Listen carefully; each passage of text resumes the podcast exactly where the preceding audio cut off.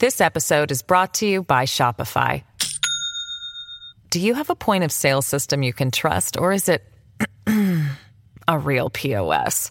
You need Shopify for retail. From accepting payments to managing inventory, Shopify POS has everything you need to sell in person. Go to shopify.com slash system, all lowercase, to take your retail business to the next level today. That's shopify.com slash system. Hello, everybody. This is Marshall Poe. I'm the editor of the New Books Network. NBN listeners like to read books and buy them. So we thought we'd tell you that right now, our friends at Princeton University Press are having a remarkable site wide sale. You can get 50% off books, including ebooks and audiobooks, with the code 50, F I F T Y, at checkout until May 31. You can save some real money on Princeton University Press books. I encourage you to go there and check it out.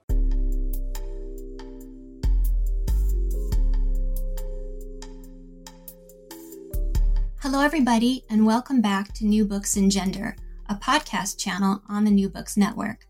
I'm Dr. Christina Gessler, the host of the channel. Today, we'll be talking to Bethany Johnson about her new book, You're Doing It Wrong Mothering, Media, and Med- Medical Expertise, which she wrote with her co author, Margaret Quinlan. Welcome, Bethany.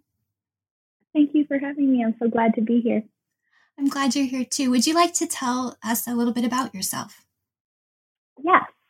My name is Bethany Johnson. As you said, I am a historian. Um, my specialty is science, technology, and the environment, and my subspecialty in that is medicine. And over the years, I've had a two pronged focus, which sometimes overlaps reproductive health history and the history of epidemics. Um, I have worked at University of North Carolina at Charlotte as a visiting lecturer in STEM history I study how science, medical technology, and public health discourses are framed and reproduced, particularly in the 19th century into the present. I've published in a number of journals, including Health Communication, Women in Language, um, really fun ones like Departures in Critical Qualitative Research. And recently, uh, my book that I co authored with my academic wife and buddy, Dr. Margaret M. Quinlan, uh, called You're Doing It Wrong Mothering Media and Medical Expertise came out with Rutgers. And um, during the last five years of research and publication, shifting jobs, and going back to finally complete my PhD, I had two children. I have a five year old named Hazel and a two year old named Otto, and they both had a birthday under COVID quarantine. Um, and I, if I may, I'd like to also introduce my co author. Yes, please. okay. My co author, her name is Dr. Margaret M. Quinlan. She's an associate professor in the Department of Communication Studies um, at the University of North Carolina at Charlotte. She wears a number of other hats too, but I know we only have an hour. Um, her focus is she explores how communication creates, resists, and transforms knowledges about bodies. Previously, she did work in the disability community as someone with invisible disability, learning disability specifically herself. Um, it's something that she talks about openly, and she's a real leader in the university community about how to move in academic spaces with some of these challenges. So, um, all any challenges Maggie has aside, she's authored 40 journal articles, 17 book chapters, and co-produced three documentaries and a regional Emmy award-winning series. She is truly excellent, and I'm sorry we won't get to hear her voice today, but um, it was wonderful to write this book with her. And I'm lucky to work with someone in a different field because she is teaching me new skills and new ways of framing things all the time. And also during the, our last five years of research together, she also had two children. She has a six year old named Sweeney and a two and a half year old named Teddy. Thank you for that. And we want to say that we invited uh, Margaret to be part of this today, and due to some scheduling complications, she couldn't join us, and she graciously uh, wanted it to go forward and has given us her blessing to uh, proceed today. So we wish she could be here, but we're thankful that we have Bethany and we're going to be talking about the book. Um, Bethany, could you tell us a bit about what inspired you and your co author to write this book? Yeah. Um, so the sort of famous Genesis story, famous for us. No one knows us or the story really, but it's very core and central and very descriptive about the way that we work together and how our research unfolds. So um, at the time, we are actually writing about twilight sleep, and twilight sleep, it, eh, we wrote about it in the book as well. It's an early 20th century birth method, um, sort of scaffolded around a drug cocktail that erases your memory. People get something similar today, mm, excuse me, if they get a colonoscopy or um, a similar procedure. But at the time, it was really, really popular among feminists and suffragettes that didn't um, weren't familiar with the word feminist, uh, which was a very new word at the time, and they all thought it would be just the height of um, empowerment to be able to check out of a birth that could emotionally exhaust you and kill you as a result. And that was sort of how the dynamic was unfolding. Um, what Maggie and I were looking at at the time, we had already published an article on it, but we kept hearing about a couple of doctors in Brooklyn. So we decided to go to Brooklyn, get into some archives there, and just double check that we weren't missing anything important. Um, and we did actually find some good stuff there. So we drove from Charlotte, where we were both living and working at the time. And I was in the middle of an IVF cycle. Um, and it was my third. The first two had uh, failed, and I had had two failed IUI cycles as well. Um, and Maggie was pregnant. So I remember, and she, when she has told this story, she has said at the time that she was, and, and this is true to who she is anyway. Um, she was really conscious of the way that she was showing um, right at this time when I was at this sort of critical nadir in my experience with fertility, and that um, Sweeney had just started kicking, and she like didn't feel like she could really necessarily talk about that at the moment. She was just really sensitive to this place that I was in because I left on this trip right when they were starting to fertilize embryos in the lab. So we get there and the next morning I'm showering. It's 7:38 in the morning and I get a voicemail and we're just about to go out for the day and the voicemail says um, you know, I'm I'm sorry to leave this kind of voicemail. I really prefer not to do this with patients, but um, it looks like your embryos are going to peter out, and I'm just not sure that we'll have a need to keep. Um, if you could call me back, we can talk more about it. Okay, have a good day. Bye. Um, and I just remember just staring at Maggie with my mouth open and she was like, what? what? And I just kind of dissolved on the floor and like went out in the hallway and called my partner, Eric, and, you know, was basically like, I don't think we're going to have biological children. It's cool. Like, we just need to embrace it. And that's, this is where we're at. Um, and, you know, Maggie was like, let's go home. You know what? We can just go to our car, turn around, and go home so that you can grieve and be with Eric. And, um, I just felt so powerless that the only thing that felt good to me was researching. so I was like, I know how to research. I know how to find stuff. I know how to take notes. That is what I can do right now. And that is the only thing that I want to do. So Maggie got our bags and we hoofed it for a long day in the city going to archives. And when I felt ready to talk about it, we talked about how, you know, the embryologist said, call me back. I couldn't call them back. The office didn't open until 9 a.m. It went to an answering service. The embryologist was a floor below where my doctor worked. It was a building owned by this practice. And the embryologist had not been trained to understand how a phone call got through. And so this practitioner patient communication is what it is often termed in fields like health communication um, it was just it was horrible communication. And so we're working on this historical project, and Maggie said, you know, we can do a study on this. And this is this is Maggie to her core. She's always there to say, like, okay, let's ask this question together. Let's do this together. You have my full support. Let's do this.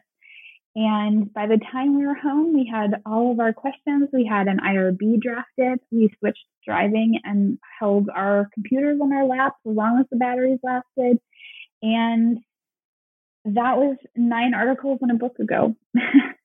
so it was a really beautiful moment in which I was just, there was so much sorrow for me.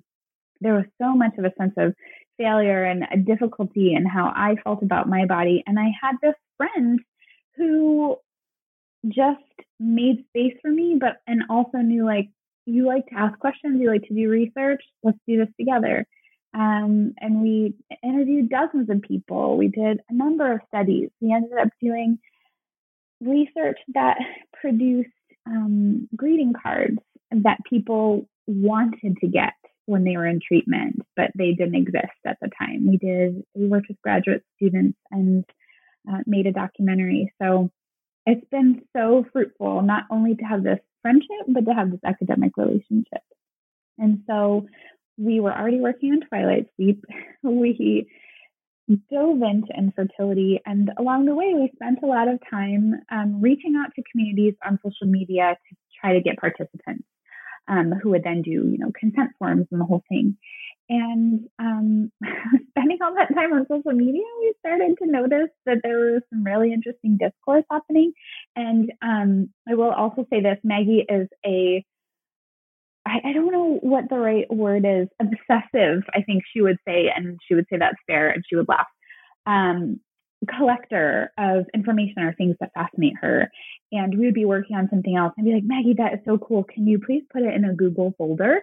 And so we just had all of these folders inside of folders inside of folders. And we just weren't sure when we would ever get back to it. And we did. By the time we got back to it, we had what was coming together into this much larger uh, narrative arc and this much larger research set of questions that we needed to ask, and it was enough um, to do a book, which is how how we got there. That complexity in delivering information and delivering it appropriately, as well as the responsibility of those who are exploring fertility and pregnancy to to locate information and to sift it and to evaluate it um, is really a theme that runs throughout your book.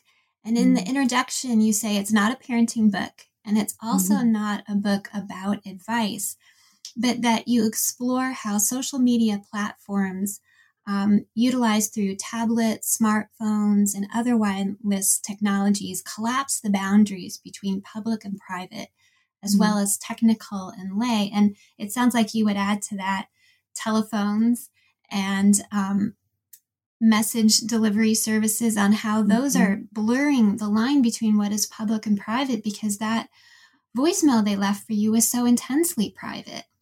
Absolutely. And I had signed off earlier on the right for them to do that. What I didn't anticipate, and what probably none of us anticipate in these systems, including the providers, is that the when and how of what you've agreed upon is as important as what you've agreed upon. It never says, you know, uh, we'll wait until business hours so you can call us back directly if we make a voicemail. You know, these are not things that are sort of sewn into the archetype of these, you know, agreements that you just fill in your name.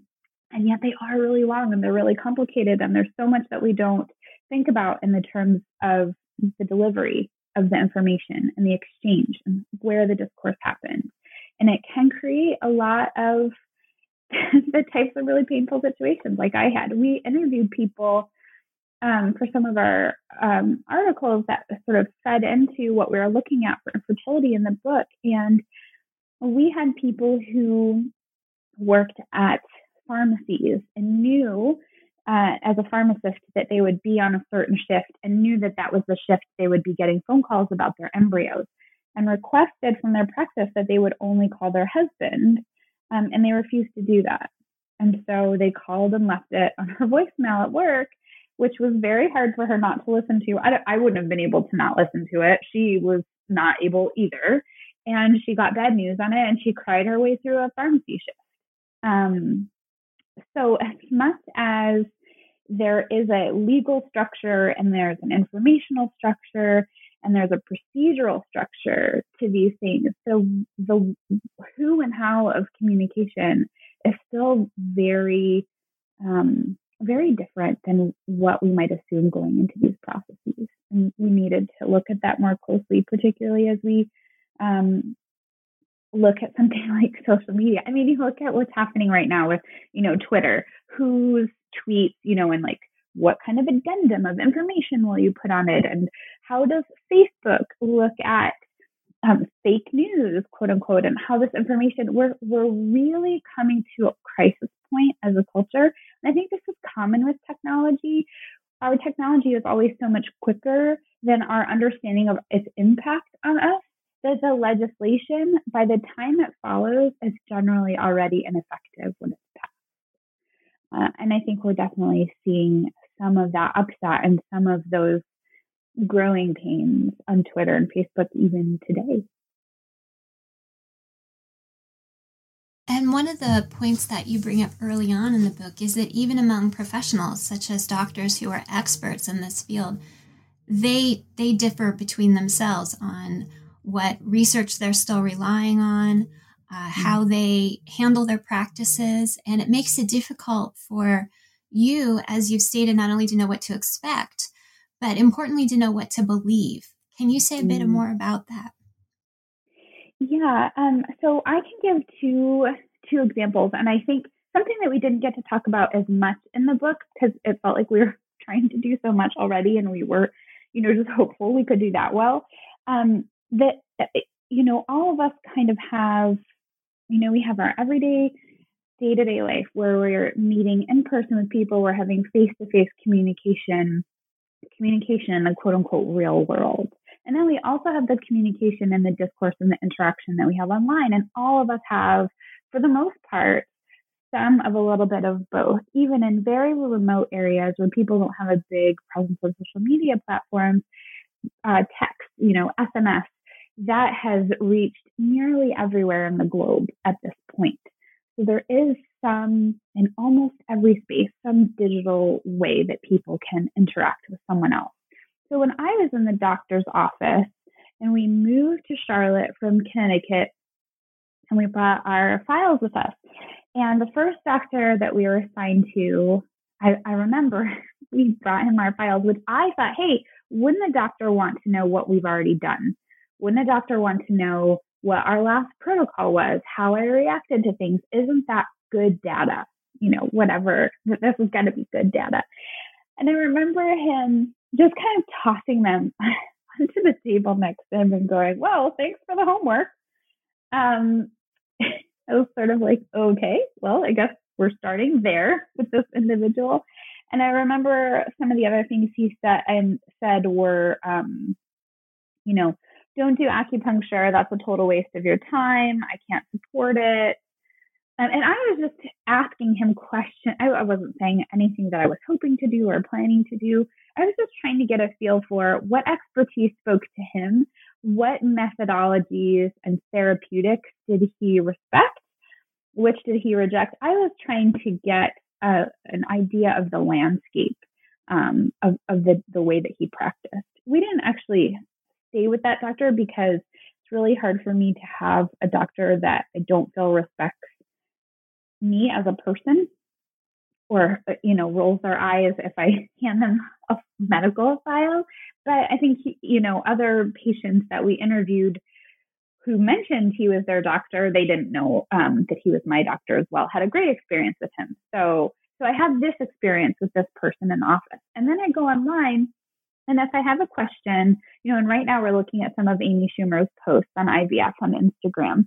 And as Maggie always says, you can ask about a rash or an IVF quote unquote diet or acupuncture or anything else on social media. And within minutes, you'll get a lactation consultant, a parent who has had six children, um, you know, a working mom with one child, someone that sells Shakeology, a weekend nurse who's posting information about her hospital, but through her private account, sometimes a doctor, um, someone who works for insurance, and maybe, you know, an athlete, and also someone that runs a daycare center. So it's such a wide range that in that moment, it can be completely overwhelming what people are saying to you because how do you decide what the information is that you're going to take on? In the interaction with my doctor, I can get a good feel for what that doctor supports or doesn't support. And I can make a choice about whether or not I will stay the course with that doctor and that treatment plan. When I'm casting my net out on the internet, anybody can give me information, and the information can be so diverse and at times so contradictory that it becomes very difficult to suss out okay, what kind of expertise am I going with here? Who, you know, all we can do in some cases on social media um, who sounds the most confident. but that isn't an indicator of the efficacy of what the person is suggesting. But it can feel like, you know, the loudest, most confident voice in the space might be the easiest one or the best one to listen to. So we were interested in how those exchanges worked and also how we participated in them. How did we, how were we chiming in? in these spaces and and how was that different from the way that we had interacted with people previously and then you know the historian in me was like okay well let's scope it way back is this new how many voices were people dealing with in previous time periods you know we know there was really extensive reach of media um, well established by the before the 20th century so how is this different um, and so that became really important for us to understand because of our own experiences as well. And you get into that into chapter two. You say the social and emotional challenges faced by contemporary cis females are eerily similar to those of more than a century ago.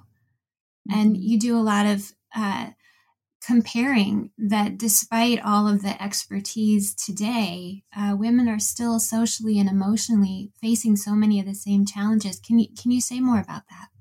Mm-hmm. Um, and and I think uh, you know I think it's really important to say. Um, I'm a cis female, and so I can speak from my experiences. I think it becomes far more complex for people that are not cis female. We do talk about trans fertility in that chapter because I think it adds different intersections and layers that are really important to consider almost every time, you know, and this is true in history too.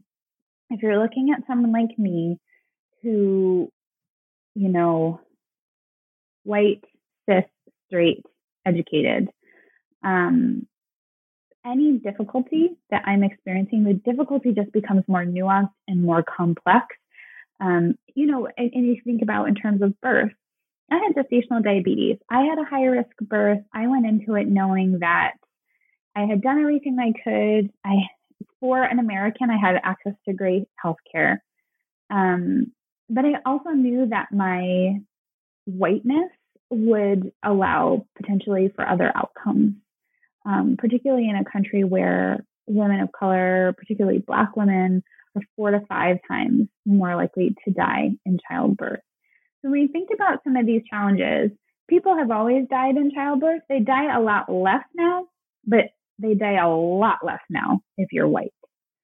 Um, and so some of the conversations that women have been having over time, what is really infuriating is that the numeracy of them is stubborn because of the white supremacist society that we live in.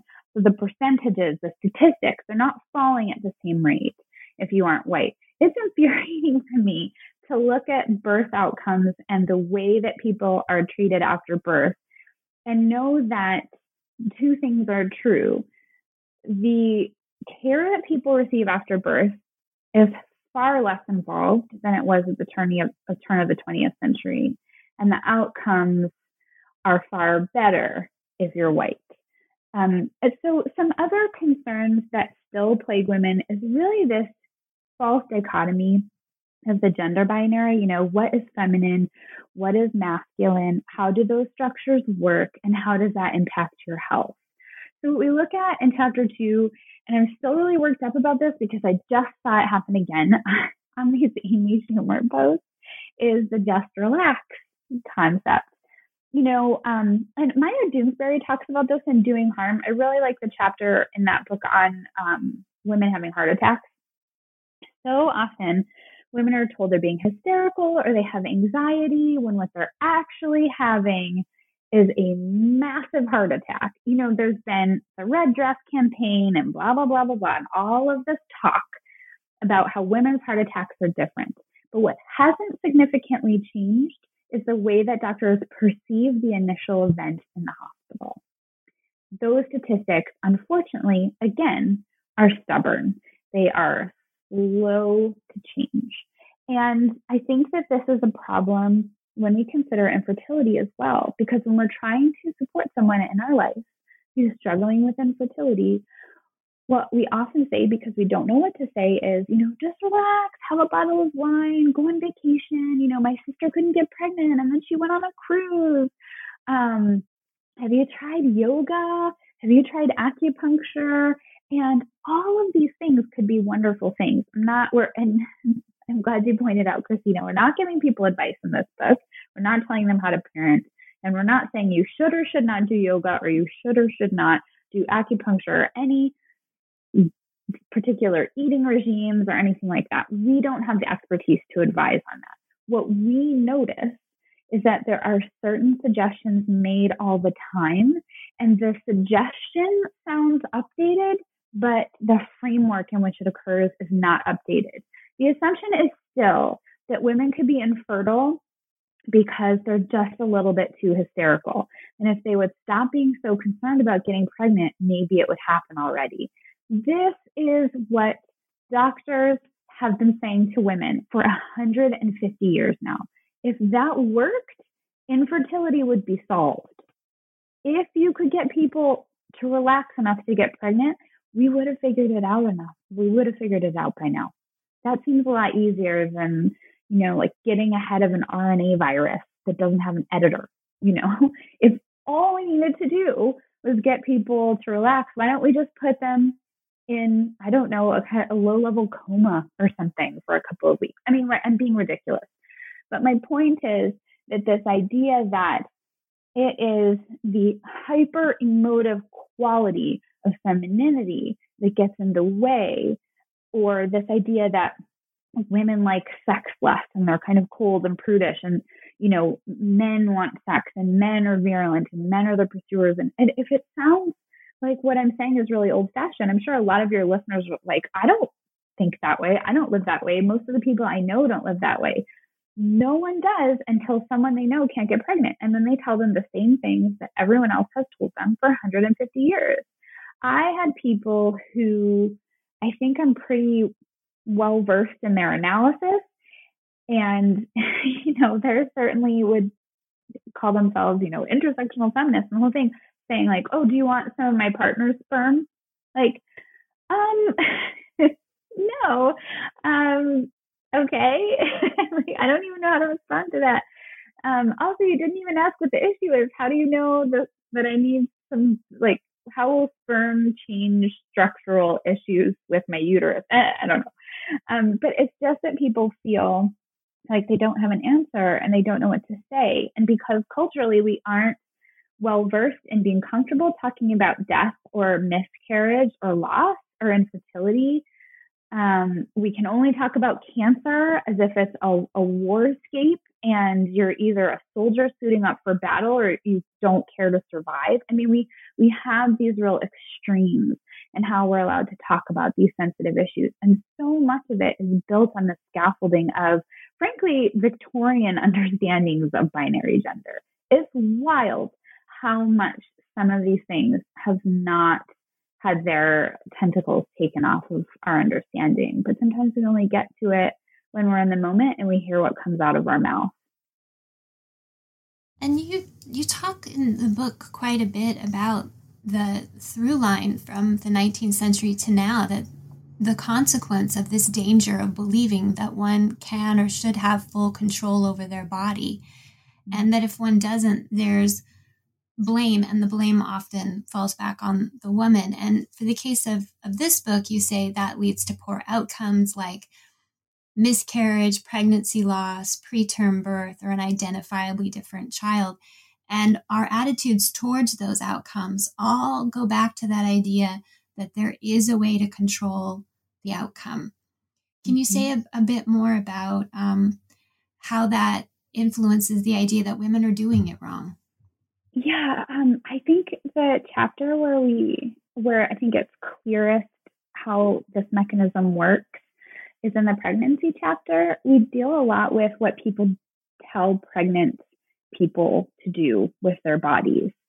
Um, and at this point, people assume that everyone who is pregnant is a cis female, and we know that that's not the case. Anything outside of cis female, people still they don't know how to even interact with that yet, which is unfortunate. And so the discourse is, um, I'm going to say not developed there, but the discourse is very developed for your sort of quote unquote traditional cis female who is pregnant. And, you know, you hear things like, you have to stop running after six weeks and you can't have any caffeine or any alcohol and you can't have certain types of fish and you can't go in an airplane at a certain point and um, a lot of these behavioral guidelines are based on just what you said this false sense of control that if I want to have a certain type of baby in an ableist society, I want to have a quote unquote healthy baby. That's code for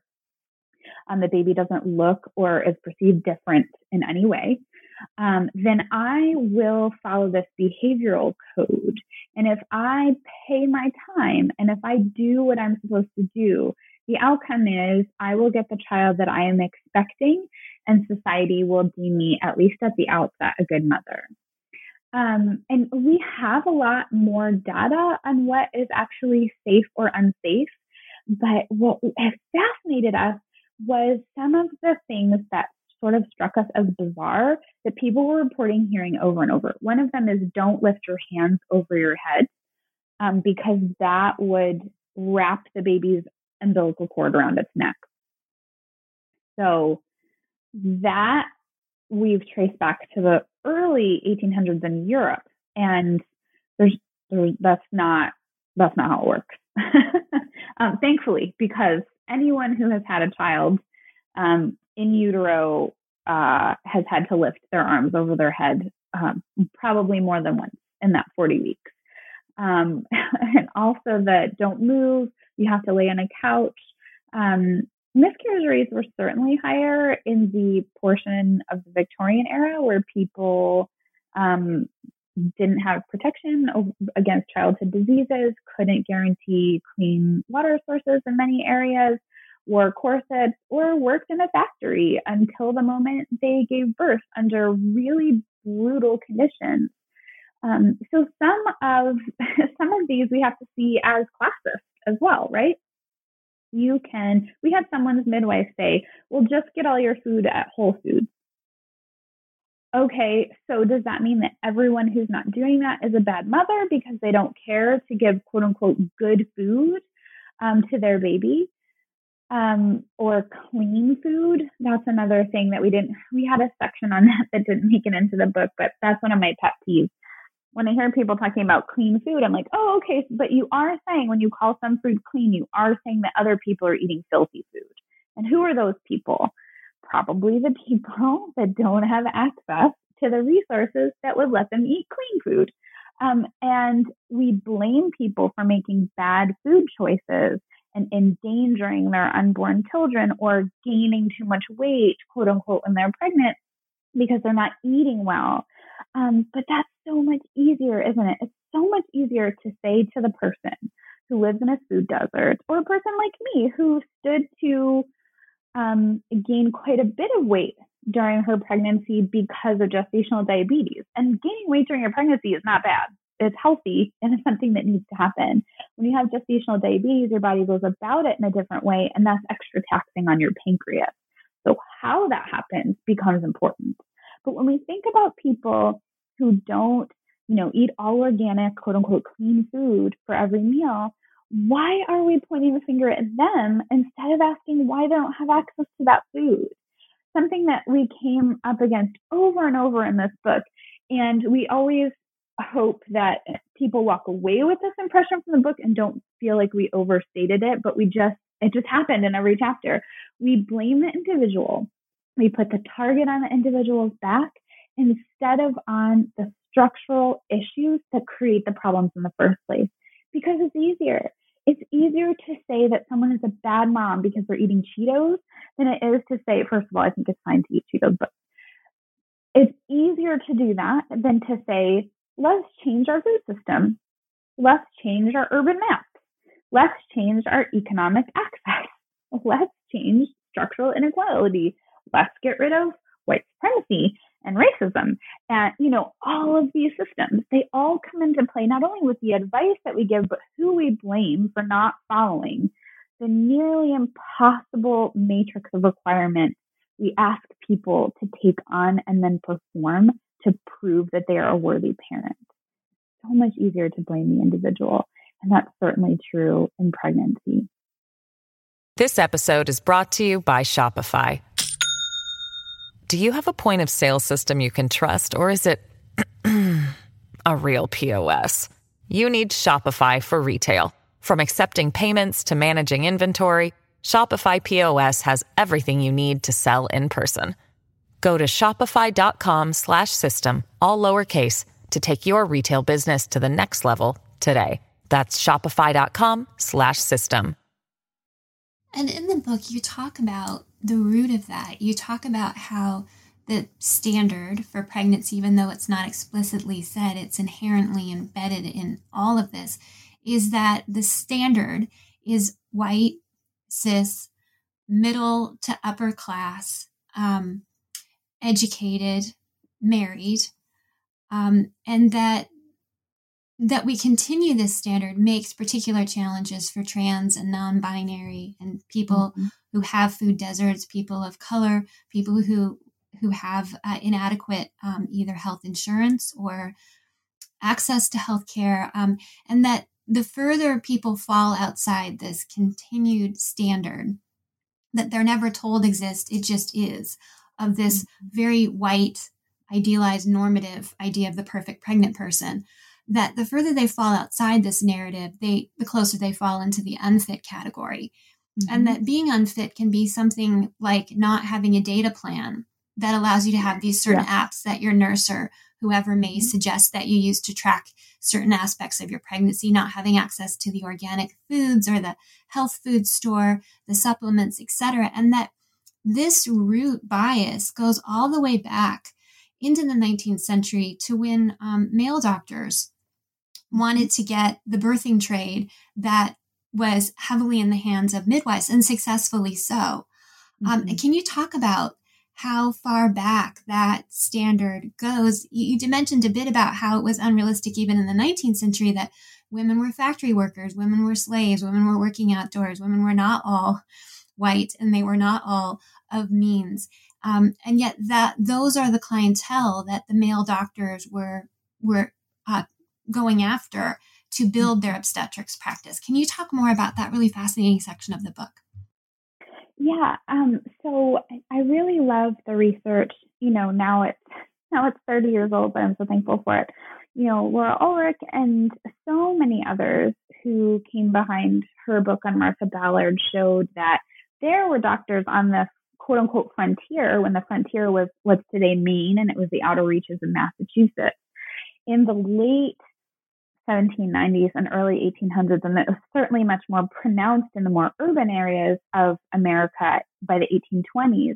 There were these doctors who realized that um, if they wanted to establish themselves as professionals, they would need a constant stream of business so that they would be known and established in the community. They would be seen in places. They would be visiting a number of families. And the way to visit the most number of families would be to deliver babies. I mean, that was definitely one way to do it. And it also promised a stream of income because people were just going to keep having babies. You know, if you were doing other types of medicine, it might not have been, particularly because there wasn't anything like pediatrics at the time, which is a, you know, 1930s um, practice you know, it emerged in the first third of the 20th century. So you have this effort And one of the ways that these doctors made inroads was to focus on individual midwives um, and call their practice backwards, talk about the new technologies and the new methods that they were um, using. And in some cases, particularly in the South, with enslaved women, who they called, you know, granny midwives, um, this is the name they used in the late 19th and through the, the 20th century, they were able to say, you know, these people aren't intelligent, these people aren't white, these people aren't educated, these people have never studied science. Why would we let these people have this role? So the way that all of these systems worked was a very, very easy discourse to put out into the public. Um, you know, and you had people, the early 20th century, you have President Teddy Roosevelt saying, you know, women are welcome to our highest praise and respect so long as they deserve it. Um, and right there, he gives the lie, right? So we understand that these systems are rooted in white supremacy. And we also have to understand that because they are rooted in these systems, that even the people that tick all those boxes will never meet the standard because the standard does not exist.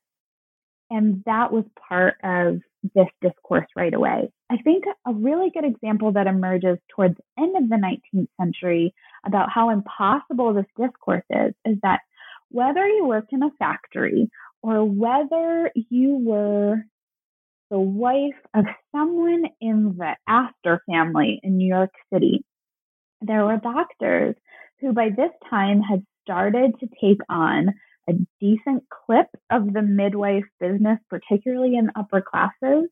Um, now, with working class people and immigrants, particularly in New York City, midwives had good business, you know, well after World War One, um, to the great consternation of obstetricians in the city. But um, you have doctors in urban centers telling people if they don't want, and this is earlier, it, the belief is earlier in the 19th century, but we start seeing it um, in a lot of medical expertise pregnancy handbooks from the end of the 19th century.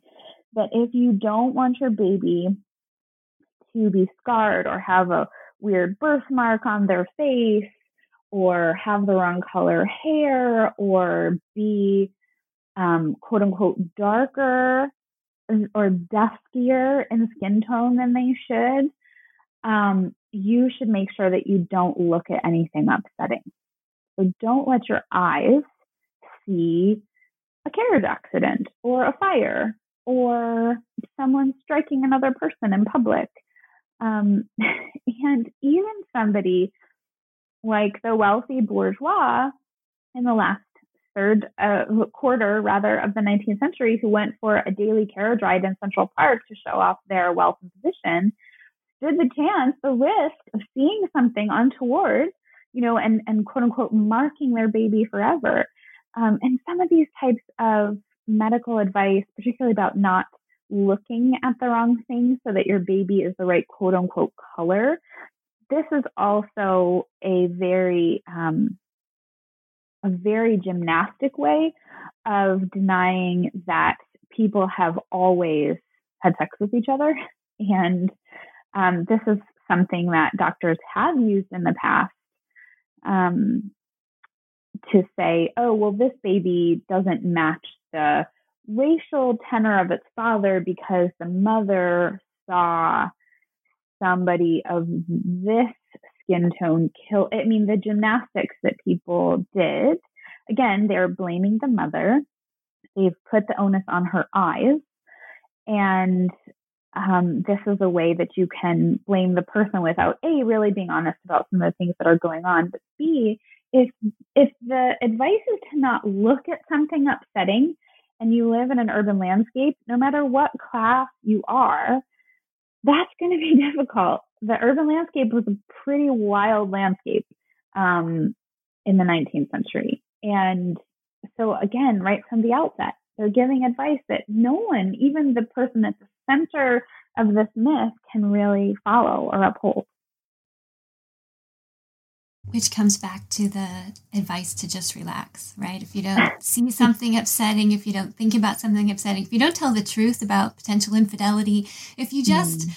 don't engage with any of these uh, difficulties in your own society and in your own life, you can just relax. And if you just relax, the baby will be fine and, and things will be all right. Yeah, and um, you'll get pregnant. You won't have any trouble. Everything will be just great. And you talk about this idea of uh, a pregnancy police that we have today, uh, both mm. online and in people's lives, and how that's led people to sort of resist expert advice because they're just getting so much of it. And mm-hmm. you also talk about how the early version of the very popular modern uh, book, What to Expect When You're Expecting, encouraged mm. women to self advocate, to ask questions, to think for themselves. And current versions tell them not to. Yeah. And can you talk about this this um, great disconnect between all of these ideas and how women are supposed to somehow figure out how to do it right? It was fascinating for us to look at earlier versions of this, and we cite a woman who I would have to look up her first and last name now, but she's in the book. It's actually her unpublished dissertation, and we cited her extensively because we want people um, who can get their hands on it. And if you want this dissertation, email me and we'll figure out um, how to get it to folks.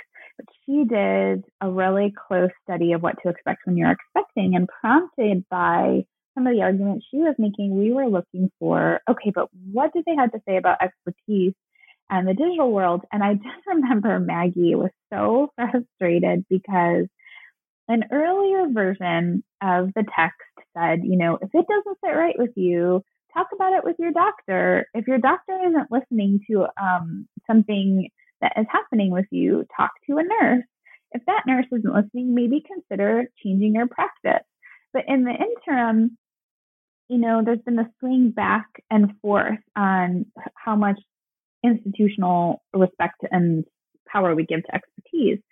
Um, and, you know, versions in the 90s are like, your doctor will tell you, and just know that your doctor has your best interest at heart. And then now, it's all, and also the authors are different. there were more lay authors at the beginning.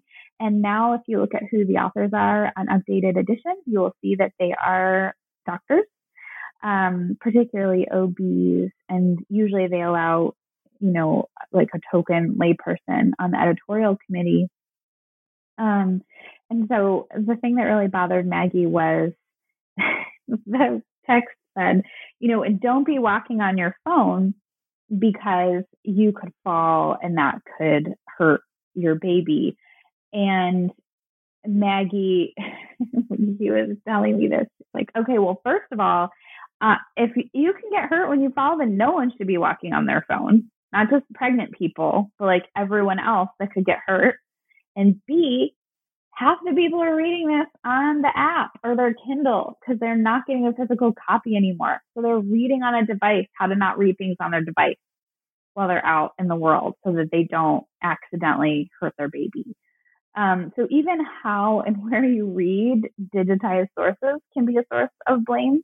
And that's a really far cry from the self advocacy that this book really um, talks about at the beginning. And, you know, we, we interviewed um, someone for our preterm birth chapter, and her daughter um, was born at, I want to say 27 weeks. But um, she was feeling a lot of pain and discomfort, but she was young, very young. I'm in her early 20s, and the doctor kept telling her to wait for it, just relax, because she was too anxious and and and, and you know, good for her. She kept trying and trying to tell people. She told a couple of other nurses. She tried to change doctors, and the nurses were like, "No, no, you know, just let's let's check on it again." Anyway, she had a cervical issue and she went into preterm labor because of a cervical issue. Um, they the actual diagnosis again showing you how deeply um, sexism and patriarchy works in medicine. The actual diagnosis that is still used today is incompetent cervix. Um, because it's not an accident, you just went ahead and had a, an incompetent cervix because you're a bad person and a bad mother. Um, but we like to say she had a cervical issue. That seems like, hey, this is something that happens. It's not because she failed. There was just an issue, and that's the problem. Um, a lot of people to work around this issue have what's called a cerclage procedure. Um, but because no one listened to her, she had her first baby at 27 weeks because she was young and there was nothing wrong. You know, she got pregnant easily and, you know, just relax. And uh, she went into labor really, really, really early and had a lot of trouble early on in her relationship with her daughter as a result. So, yeah, that's been a hard thing to watch change. And even the people that we know now who advocate for themselves often don't get very far, depending on their age, their class, their race, their gender identity. Um, these roots go really, really deep. And you talk about that in the book. You say there's been a coalescence of the narrow conception of what is a good pregnancy with mm-hmm. what is good motherhood. Mm-hmm. And um, the intensity on how they're inseparable. That if you don't somehow meet this uh, unattainable standard of good pregnancy, you can't meet the standard of good motherhood. Um, mm-hmm. And yet, motherhood is again and again told to people to be natural. And so, if you can't achieve it, it's something that should be fixed or something that you can fix. Um, and if that doesn't happen, then we come back to the idea of, well, you're you're doing it wrong.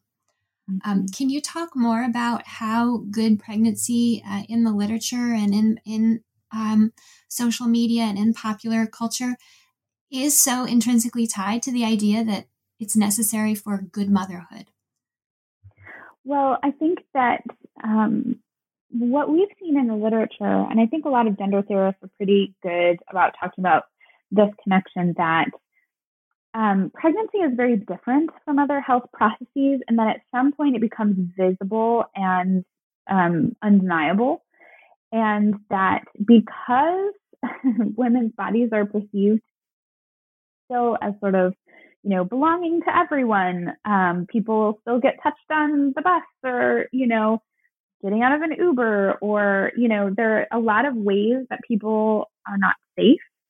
And this is still a problem with pregnancy. People come up and touch your belly. Um, people give you unsolicited advice and offer their expertise all the time about what you should and shouldn't be doing. We interviewed women who um, went and ordered a coffee at Starbucks, and um, even though their doctor had said, "Yeah, you can have a coffee in the morning. Have you know this many ounces. This is what I would suggest per day. This is what the literature says." And you know, the young person doing their coffee at the counter handed them the coffee and said, I made this with decaf because you shouldn't be having a regular coffee.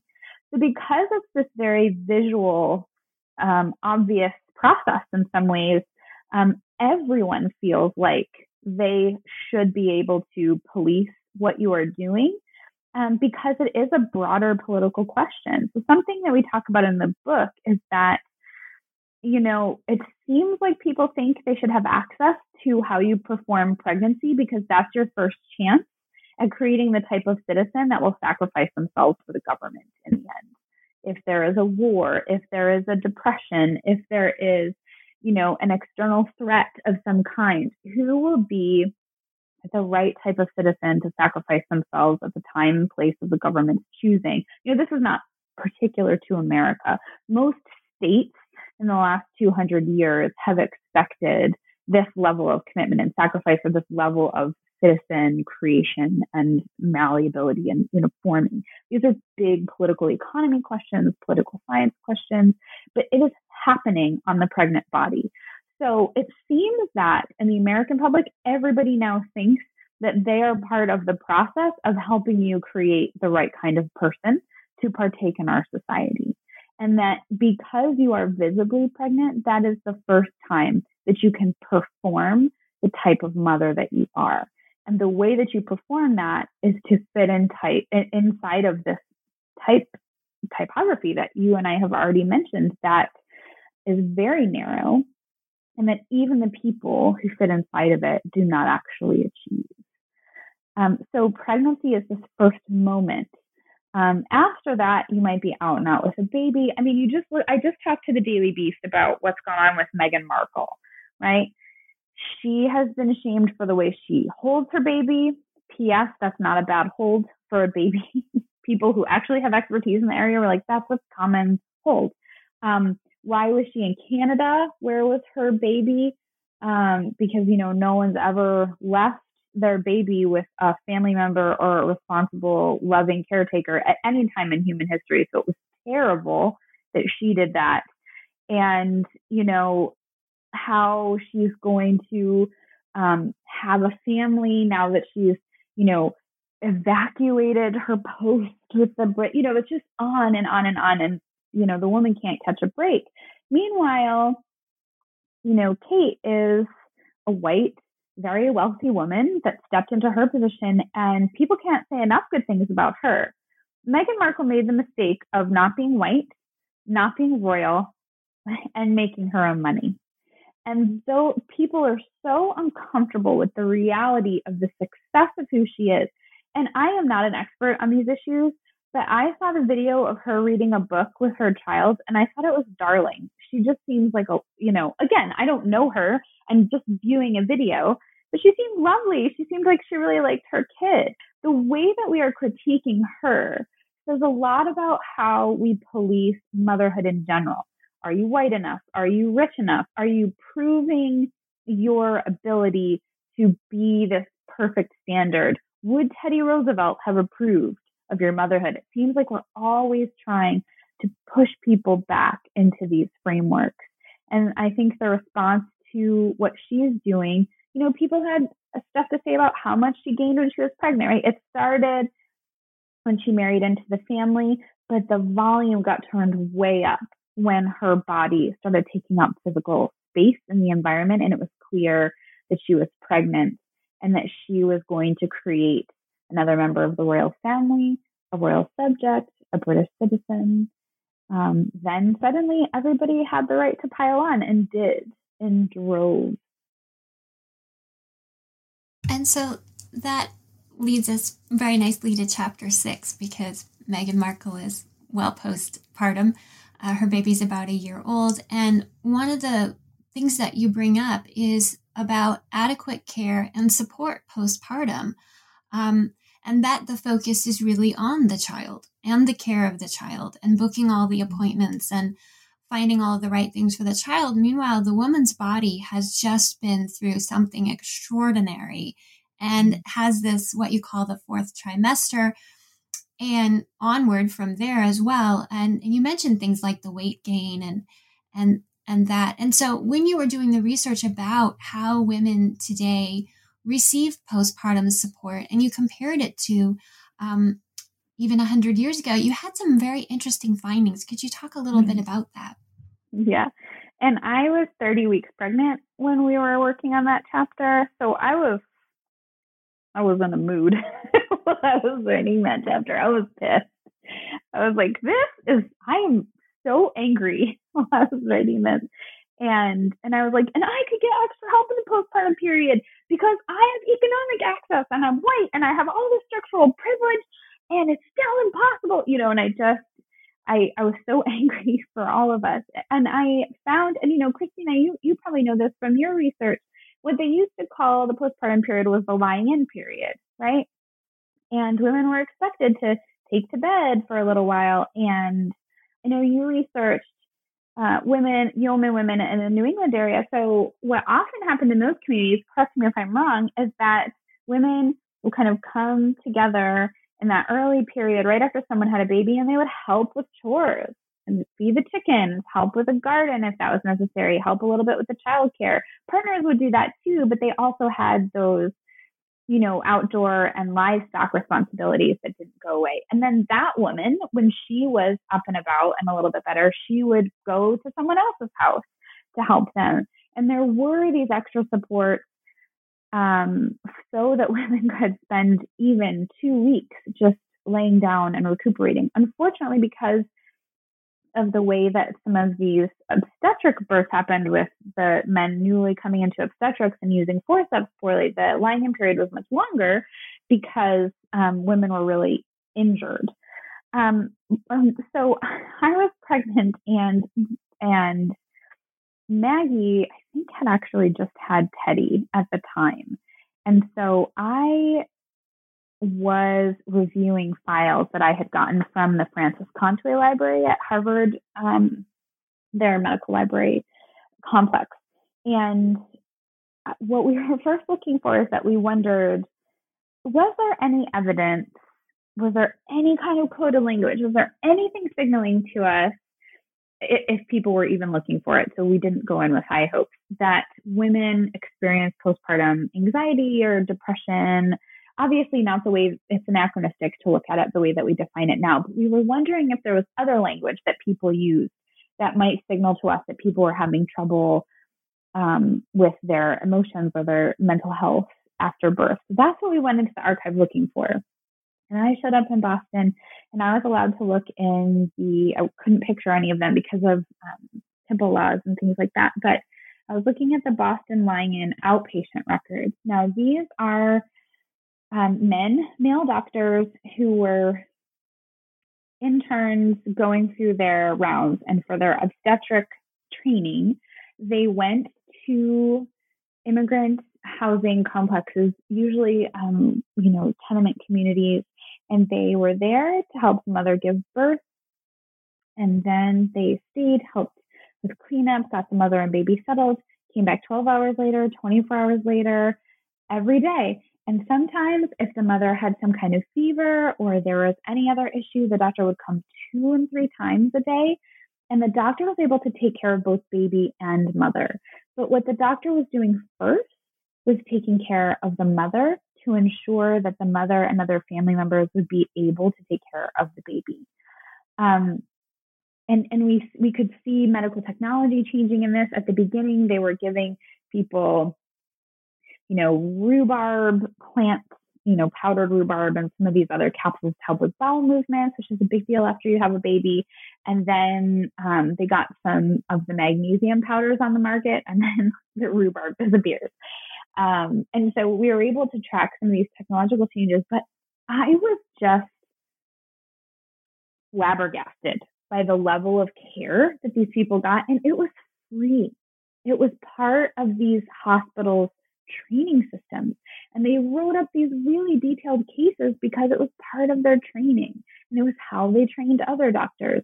And they were trying to show them the types of care, temperature and blood pressure, and checking the fundus and making sure there was no, um, you know, there wasn't any kind of infection and treating things if, you know, stitches or other things were not going well. Um, how do you help if there was some kind of hemorrhage? Are you putting silver nitrate on the baby's eyes? Are they gaining weight? What's the texture of their skin? You know, um, all of these things. Was just so much care happening and it was constant. And, you know, time and time again, I just started tabulating. It was two weeks, it was three weeks, it was six weeks, it was 10 days. It was daily visits, daily care, daily rest. And at the end of it, there would be tons of, you know, little pain medicine, a little extra silver nitrate, here's some magnesium to help your bowel movements, made you tea, um, helped you with mastitis, which is what we would call it today. But, you know, they would uh, talk about um, congested breasts and not the doctor's hand expressing milk. That does not happen. Let me tell you, find me someone out there who's OB hand express breast milk out of their breasts in the hospital because they were uncomfortable. Midwives will do that. Yes. Nurse midwives. Yes.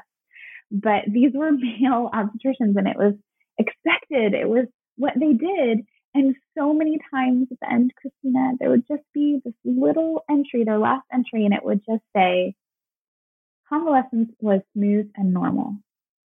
That was our expectation. It was normal that it would take weeks, that it would take once daily and sometimes twice daily check ins, that people needed support and monitoring and a place to sound off and their babies needed to be looked at and they needed time to establish their relationship with their new body, their new baby, all of these things. It was free and it was normal. None of that exists today. Almost none of it. That one 20 minute, six week thing, it's not it.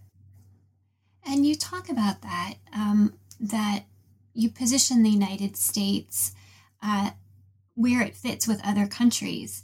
And mm-hmm. while we have better uh, outcomes than the developing world, when it's compared to um, countries that you may think we absolutely have our system on a par with, we actually don't. We don't compare with them at all. Can you talk a bit about um, where we actually fall today on that spectrum of providing maternal and postpartum care? As of late 2018, and um, from what I've read, it's, it's gotten slightly worse, not better. We have the worst rate of maternal death postpartum in the entire industrialized world. And not just a little bit worse, orders worse. So, you know, we have people, over a thousand people, around a thousand people dying in the postpartum period, and that's birth to six weeks in the US. And, you know, in Ireland, it's like 74. you know, in Canada, you know, it doesn't top 100. In Cuba, it's better. In, you know, in so many countries that you might not expect that are sort of that. Um, if we're thinking about countries in terms of their socioeconomic standing, you have this you know, emergent economy. You know, Thailand has better outcomes than we do. Um, it, you know, kind of countries like China is harder because we don't always know what they're reporting. But, you know, there are a number of African countries that have on par with our outcomes. And, you know, in many cases, African societies have a much better support system than the US. They expect people to have 40 days. They have particular rituals. They have particular strengthening foods. There's an expectation in a lot of these communities, including the urban communities, and you know, there's plenty of large urban areas in Africa, um, that people will come together, that family members will come, that you will have these certain foods and this certain relationship to this healing time. And that has been sustained there.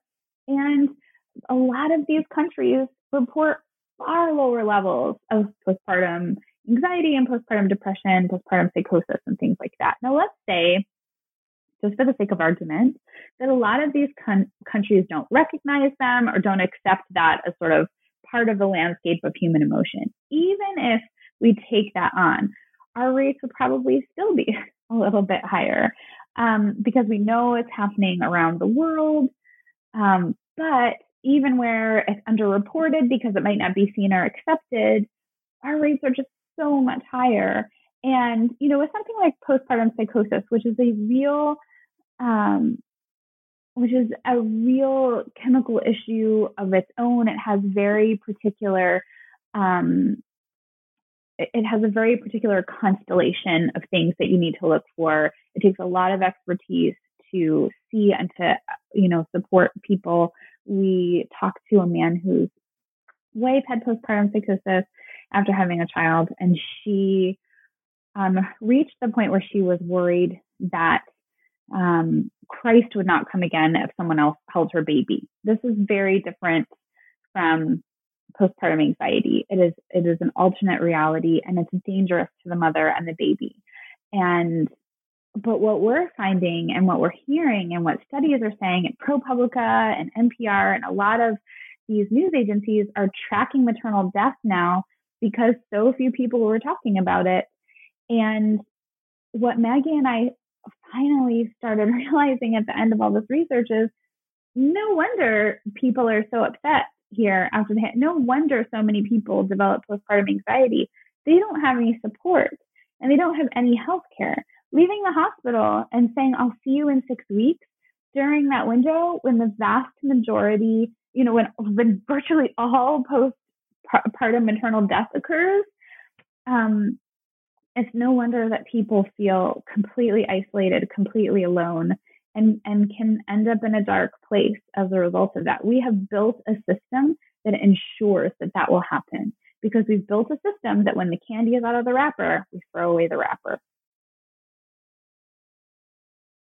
And we're starting to run out of time, so I could talk to you about this forever because we've just touched the iceberg of this book. I encourage listeners to, to get it and and read more because there's so much more. But um, as we wrap up, um, I was wondering if you'd like to share some of your thoughts that you offered in the conclusion because you you try you you suggest that we really need to move the idea from the idea that the pregnant person who may be non-binary may be cis may be trans but the pregnant person we need to move the discourse from whether or not that pregnant person is doing it right or wrong to the system and how can we look at the system that all of this is taking place in the access to food, the access to um, medical care, the access to advice, to support.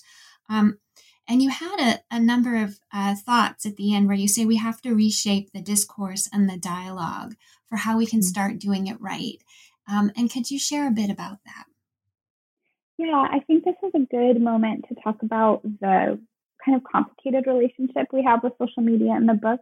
We are certainly clued into and very aware of the ways that social media can be a really damaging place for people that are in this, what we call the life cycle of early motherhood. Um, we also talk about how motherhood itself is a complicated term in the book. But I think what we start to get to in the conclusion is that there are places where social media also offers a real opportunity to circumvent these institutional oppressions and force them to change. And if we're really going to change these experiences and thus our experiences as a culture and our health outcomes in all of these areas, we have to take the target off the individual and we have to put it on the institutions and our social structures that make these things possible. So I don't know if you can hear, there is a helicopter going overhead. I live right across the street from the hospital where I had my babies. Um, so, one of the things that we talk about in the conclusion is the global bill pay policy. And that was going on while Maggie and I, it wasn't in place yet when we had our first, and it was when we had our second. And it's a it's a letter that they send to you, and it looks like it has a bill on the second page. What you don't realize until you look into it is that it's an estimate.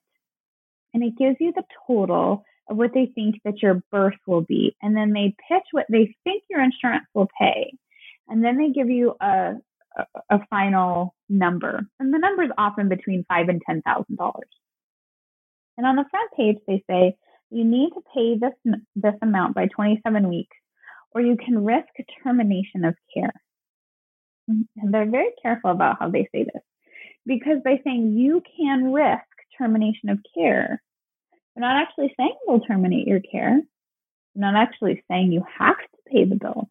They're insinuating it. So legally, they're protected by doing this.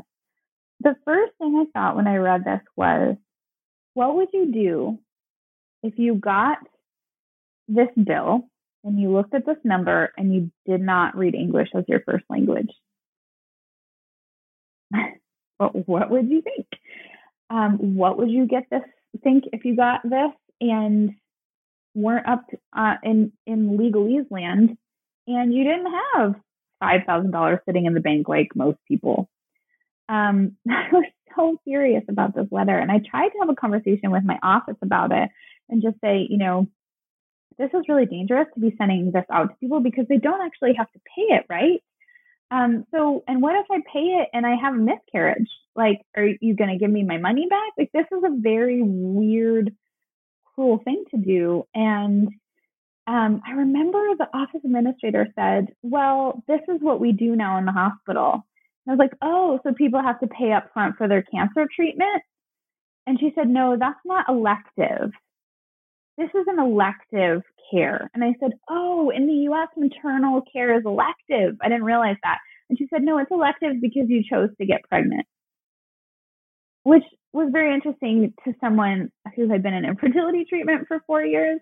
Didn't land really well with me. But I think this conversation is indicative to how these systems work because we don't challenge so directly the system, but we blame the individual, these systems can just become whatever they want and do whatever they want. So on Facebook, I saw um, someone post about this letter, and the conversation blew up. There were 700 comments within, you know, three hours. And in there, just like we talked about in other areas in the book, but it's been a downside, there were tons of experts weighing in. But the upside in this conversation is that some of these people were people that had had babies, received one of these letters, but also worked for health insurance companies. And they were like, this is what you do. You write a letter and you say, I need an itemized bill by XXX. You need to use this coding, this phrasing, sign it this way, date it this way, and send it. You will not be asked about this procedure or this process any further. And then you can just pay your bill once you've had the baby and you know what it actually costs. And so people started doing this and then reporting back to the to the actual conversation to this um, comment chain and said they had done it successfully. And I took this advice and I did it too. Um, and it worked for me. And what's so funny is that when I was having this conversation with the person in this office, you know, who didn't write this letter, and again, I'm not going to put the target on just one person. They were the mouthpiece for a chain of people that have very different power than this particular person I was talking to but they said to me, you know, I said, people are talking about this online. They're not going to be paying these bills. And people are strategizing how to do this together. Like, you all need to think about how the community is actually going to respond to a letter like this and to these policies that are now in three hospital systems that aren't related to each other. And the person just looked at me and said, yeah, that's great that you're like into the internet or whatever, but those conversations don't have any meaning to us.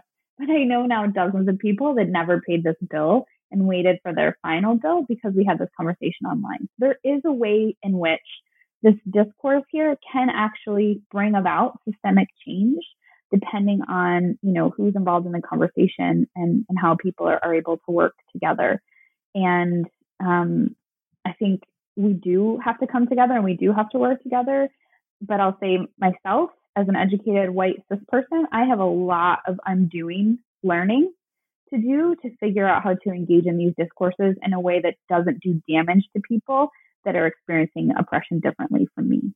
Um, and that's something that, you know, is going to be the most important work that I do as I think about how to move these targets from individuals to institutional structures. Sounds really important. Thank you for sharing that, Bethany. Um, we have a couple minutes left. Would you like to tell us about your current project? Yes, I am actually looking at two epidemic outbreaks. And it's interesting because I did the work on them all right. I finished both of these an initial rounds of these projects right before COVID. Um, so I've been writing and researching encephalitis lethargica, which some people will know it was in the movie Awakenings. Um, but I actually look at the children who had um, encephalitis lethargica, particularly in urban centers, because that's where the material is the easiest to find. But interestingly, uh, people originally thought that it was linked to H1N1 and that children were getting the H1N1 flu strain and then ending up with encephalitis lethargica as a result. Um, so I wasn't surprised being deep into that literature that people were seeing that Kawasaki um, disease coming out of COVID in some children because um, influenza is also an RNA virus and they do weird things in the body. So I have been looking at that moment in the late teens and early 20s and how people offered treatment to children whose personality had changed after they got a fever, particularly before we had most of the mental health apparatus um, that we would have at the end of the 20th century. And I'm also looking at um, the 16th century plague outbreaks in Glasgow, Scotland, because I'm interested in the gender differential in their public health systems. So I'm really enjoying those two projects. Um, it's given me a lot of new material and new intellectual challenges. Those sound great, and I invite you to come back and talk to us about them when when they're published. Um, I want to thank Bethany Johnson for giving us her time today to talk about her new book from Rutgers University Press entitled You're Doing It Wrong Mother, Media, and Medical Expertise, which she wrote with her co author Margaret Quinlan. You've been listening to New Books in Gender, and we hope you'll tune back in soon. Thank you.